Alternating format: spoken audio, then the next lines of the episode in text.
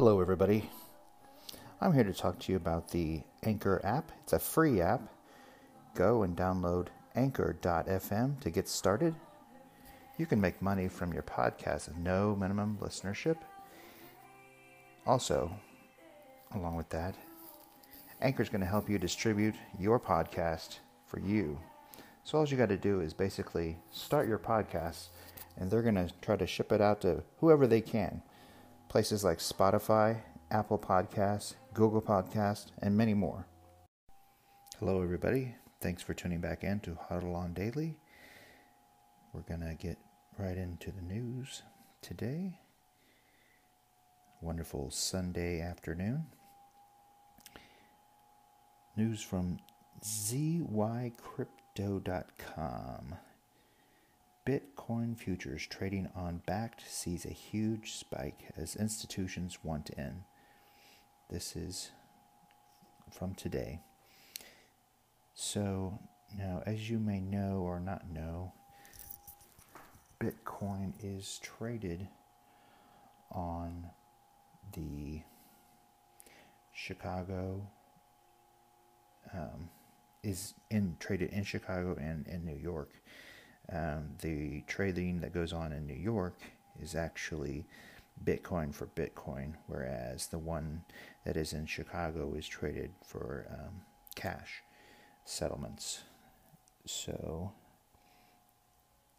the new one, it's called uh, from Bakkt, is in New York, and it's been out there for about, um, gosh, uh, a couple months now, I think. So, as their story here goes, when Bakkt launched, it introduced a new way for everyone to try a hand in the crypto business without having to deal with the legal hurdles associated with the crypto industry. When Bakkt, everyone, including institutions with big money, can trade Bitcoin futures and contribute to the increasing money inflow in, bit, in the Bitcoin industry. For the last few days, the trading volume on Bakkt has spiked. On one day, the volume went up by about 42%, with about $10 million worth of trades completed. The high volume set a new all time high record for the young futures market. Now, that happened, let's see, my last video, there was actually a decline.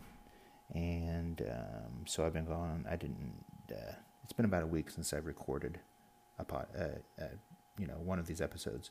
So over that last week, week and a half, there was a, a sharp increase.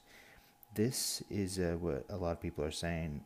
It's partially because of this, is because a lot more institutions push their money into into Bitcoin through this Bakkt. Another one is also because of the fact that this next thing that they're going to discuss with China. The persistently high BTC futures trading volume on Bakkt can be partially attributed to what's happening in China. A few days ago, the Chinese government, led by President Xi Jinping, announced its interest in the blockchain technology and hinted at a possible creation of national digital currency. Seen as the Chinese have been somewhat reluctant to accept cryptos, the new development was great news for the industry. Bitcoin, being the top coin and with Bakkt facilitating its futures trading, was obviously bound to benefit. The renewed confidence in the industry played a role in the increasing trading volume. So, besides China's softening stance on cryptos, the launch of Bakkt persisted big money investors uh, with a safe channel to step into the crypto space without having to worry about the legality of Bitcoin or the risks associated with crypto trading. Bakkt has put in place sufficient contingencies to cater for that.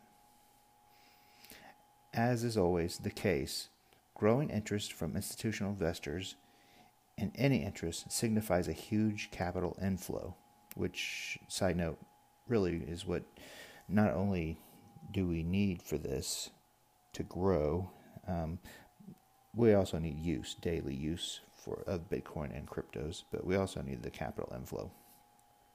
The more money gets in, the more the trading volume. That's what's happening. So, from an optimistic point of view, it's fair to expect Bitcoin to gain both in value and popularity as a result of the growing interest from institutional investors. And it's more likely that since a majority of the Bitcoin miners are actually in come from China, and and uh, crypto is such a big deal in Asia that uh, the announcement by the Chinese president Xi Jinping is going to be an extremely positive thing. Not that he announced anything about Bitcoin itself, but the acceptance of blockchain over there is, is a really big deal um, for any part of cryptocurrency. And um, it's unfortunate that the United States isn't the country that's announcing this and, and taking the lead on this, obviously, because with them eventually going to bring their own currency out, um, it's only good. You know, it's only going to be really good for the first adopters of this kind of technology. And as it looks now, it's going to be um, one of the largest countries in the world to do so.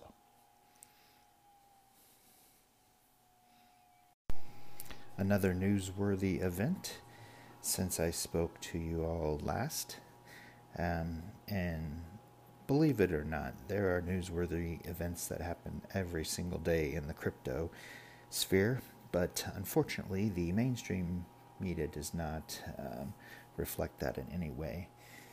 But since we spoke last, the uh, crypto king itself, Bitcoin, has had an 11th year anniversary or a birthday. It's now 11 years old.